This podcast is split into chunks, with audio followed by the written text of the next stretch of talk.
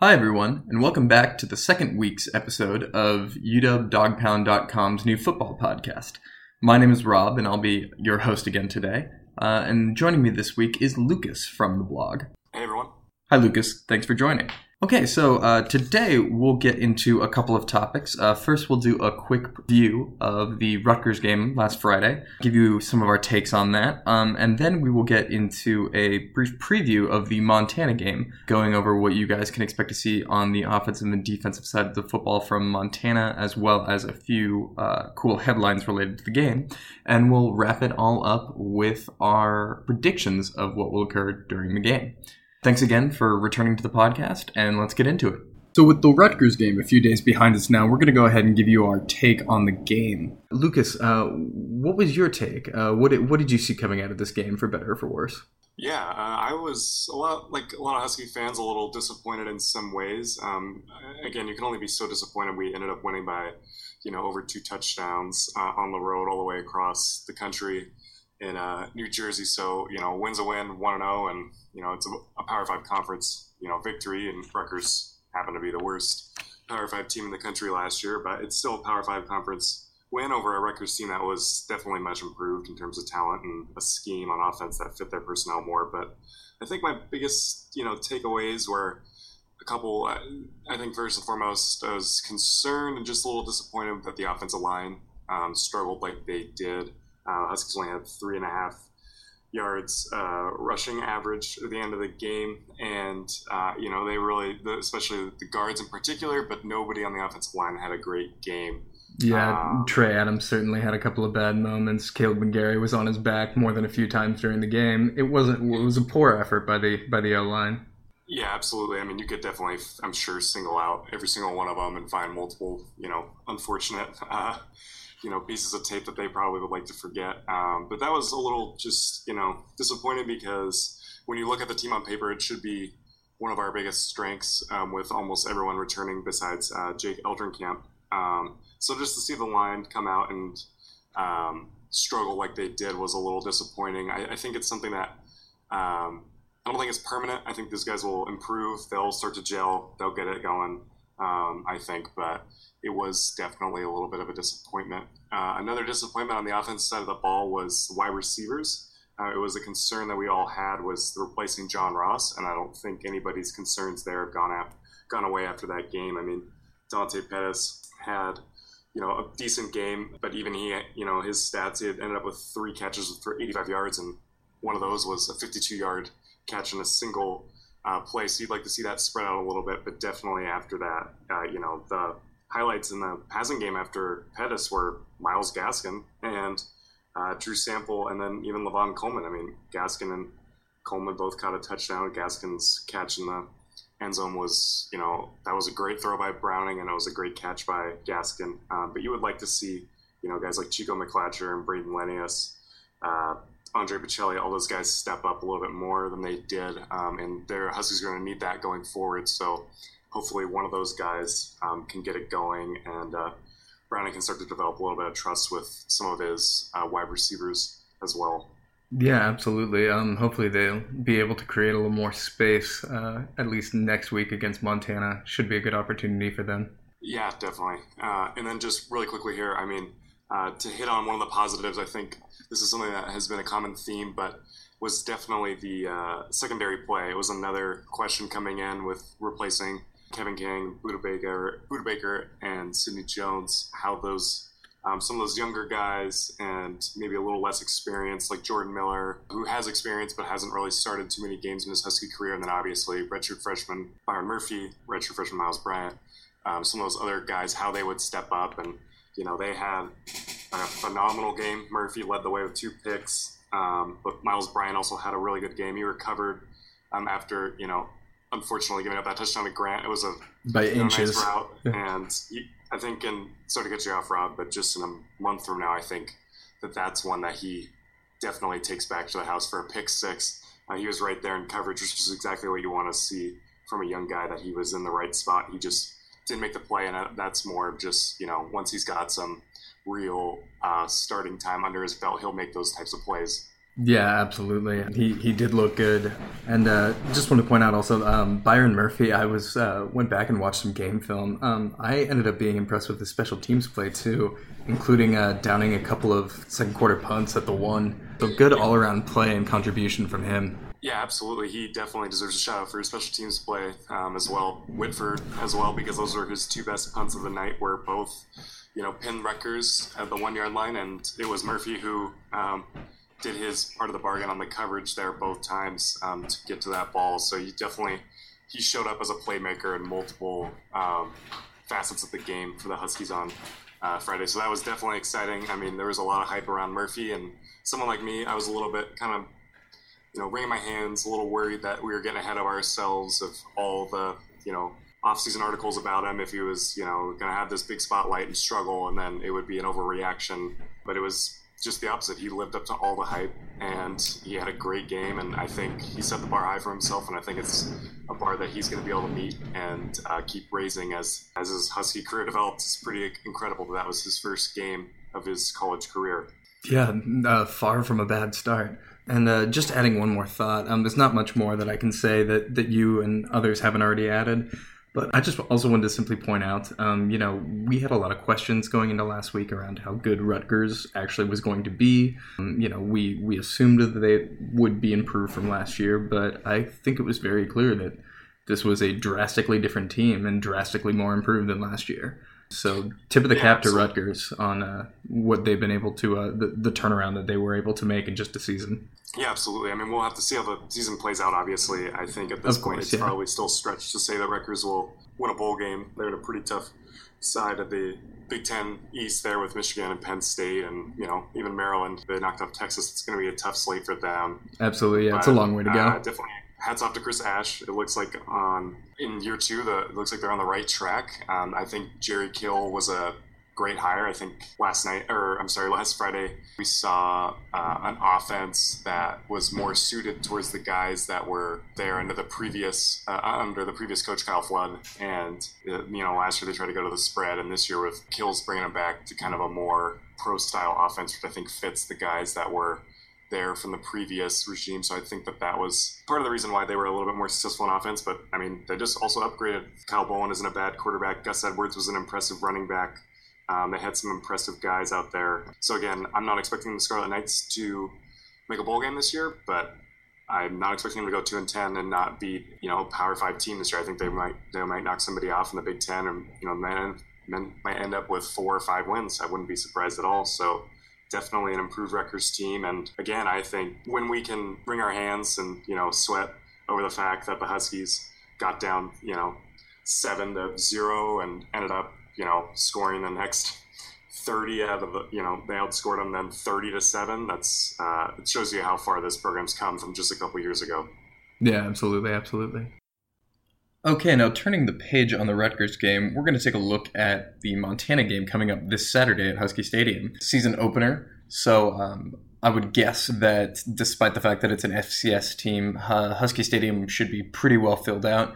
Most likely won't be a sellout or anything like that as it normally goes with these FCS games. But again, being the season opener, one would think that the Husky faithful would still show up in force. Three headlines going into this game. This is actually the first time these two programs have played since 1951. That was 66 years ago when Washington walked away with a pretty big victory. Bob Stitt, head coach of the University of Montana, is in his third year now, and with a win last week, is now 15 and 10 in his career at the University of Montana. And finally, uh, Montana is 0 and 6 against FBS teams over the past 20 years including a 17 to 12 loss to Wyoming in 2014, which was the last time they faced an FBS team. Taking a look specifically at Montana's offense, uh, first note is that Bob Stitt is an offensive minded head coach who uh, calls his own plays and he runs specifically an air raid offense. This is a same thing you would pretty much expect from the Cougs. Up tempo spread attack, um, incorporating some trick plays, uh, and a lot of really creative creative play calling that originates with Stitt.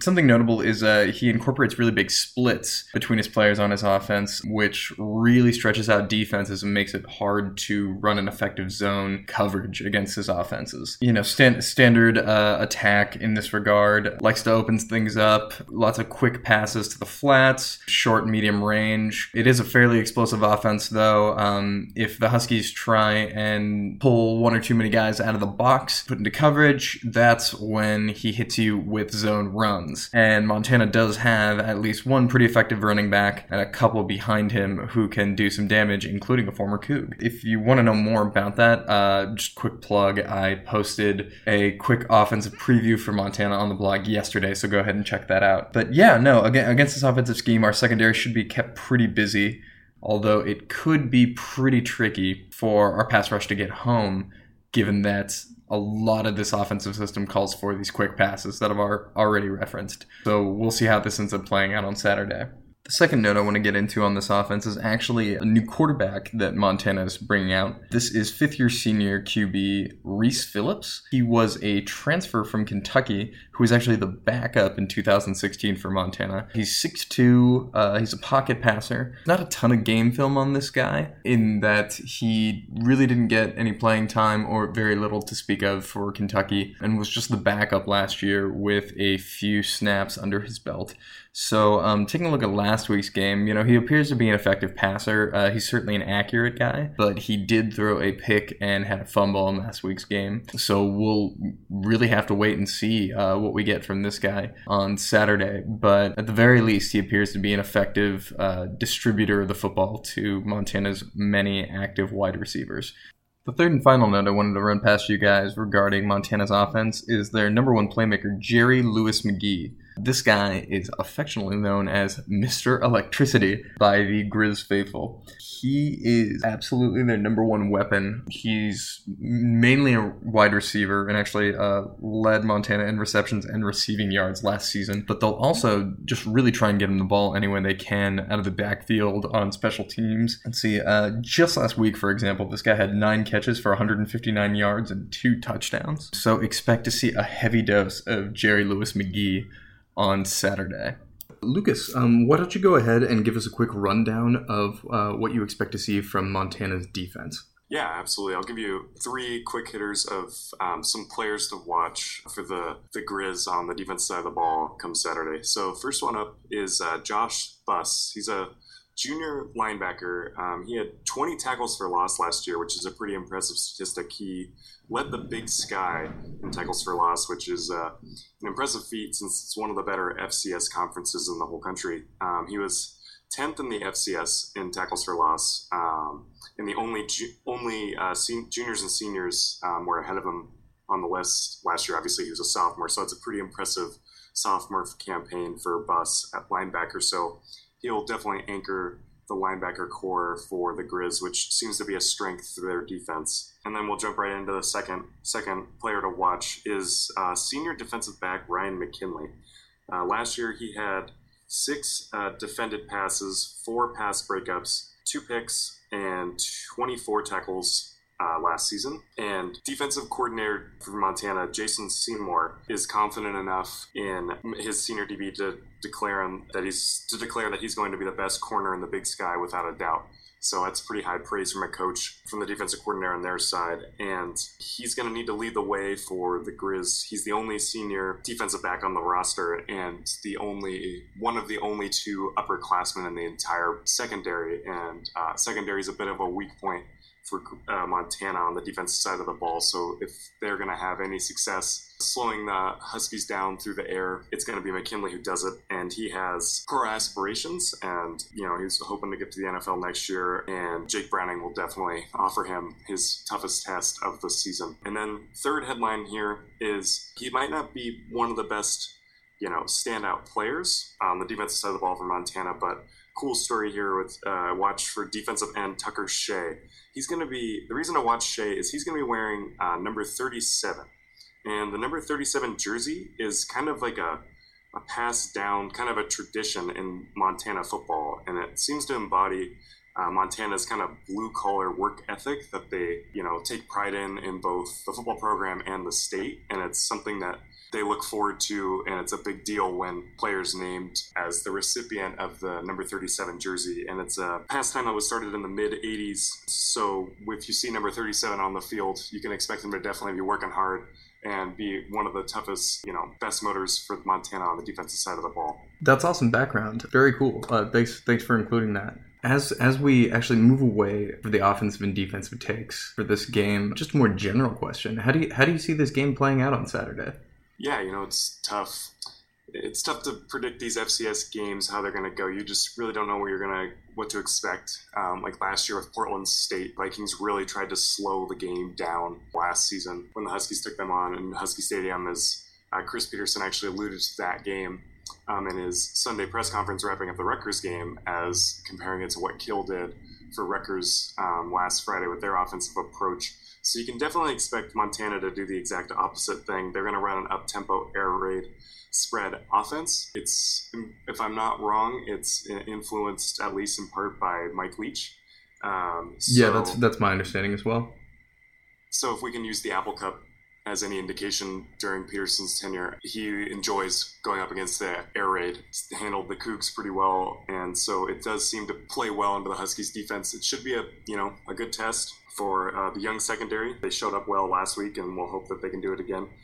In terms of score, it's hard to know to be honest. It's always hard. I think FCS games are almost the hardest for me to predict. Put me on the spot, I would say something like 42 to 10. I don't expect Montana to have very much success on the offensive side of the ball. I do expect the offensive line to get it going a little bit.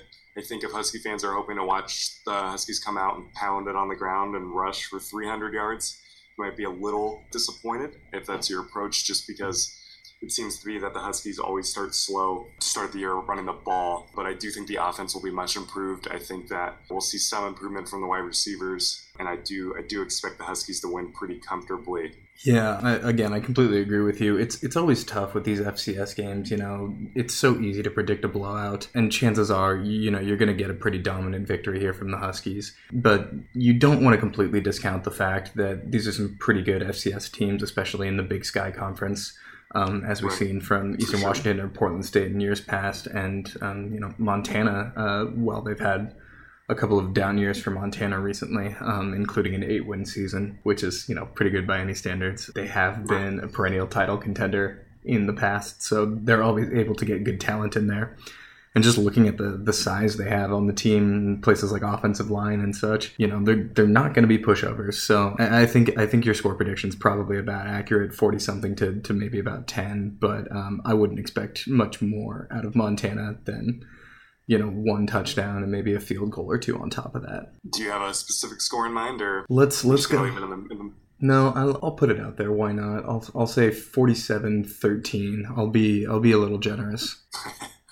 Okay, yeah, that's that's that's right in the range. I could see it. I mean, yeah, I, am not expecting it to be close. I mean, if it's if we're considering close, like ten to three in the first quarter or something, maybe I could see that. But it's just again, it's hard to know. You know, it is a lot about approach for the Huskies. It depends on how they come out. Hopefully, they'll be fired up um, to improve off of last week and to open the season at home. I do expect a bit of a faster start than we saw at Rutgers. Um, I know Chris Petersen had uh, kind of downplayed it in his press conference Sunday in, in, terms of if travel had anything to do with the Huskies' slow start on Friday, last Friday night. Um, but I do think that traveling across the country is just hard, especially when you're going all the way to New Jersey. That's a lot to ask of guys all who are used to you know being all the way up here in the Pacific Northwest. Um, but I also expect you know Petersen harped on you know, the fact that he thought the Huskies got off to a slow start on Friday against the Scarlet Knights. So I do think that's going to be a point of emphasis uh, this week by the coaches, uh, you know, to kind of drill that into the guys' heads about they got off to a slow start and they're going to want to start fast. So I think that's going to, I wouldn't be surprised that's a theme this week during practice. And if the Huskies really come out motivated, focused, and come out, you know, hard and fast and just kind of put this one to bed pretty early on. Yeah, I think that would certainly be nice to see. Certainly be relieving for a lot of Husky fans out there. And Yeah, um, no just you know, one one other more obvious note on top of that, um, one of the benefits of these F- FCS games in the past has always been that, especially in the second half, it, it tends to give your your depth on the team a, a chance to gain some experience.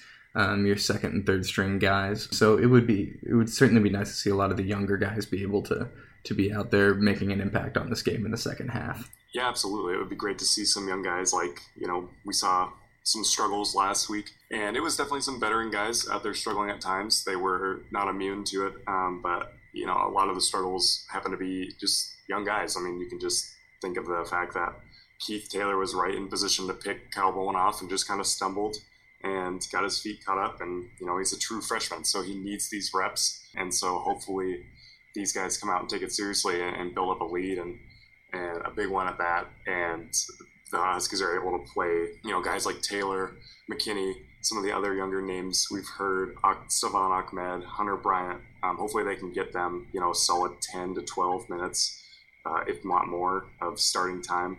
Uh, come Saturday, that would be a huge benefit for the Huskies and uh, for Chris Petersen's staff just moving forward.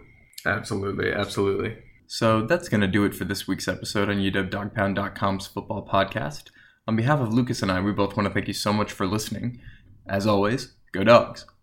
Go dogs.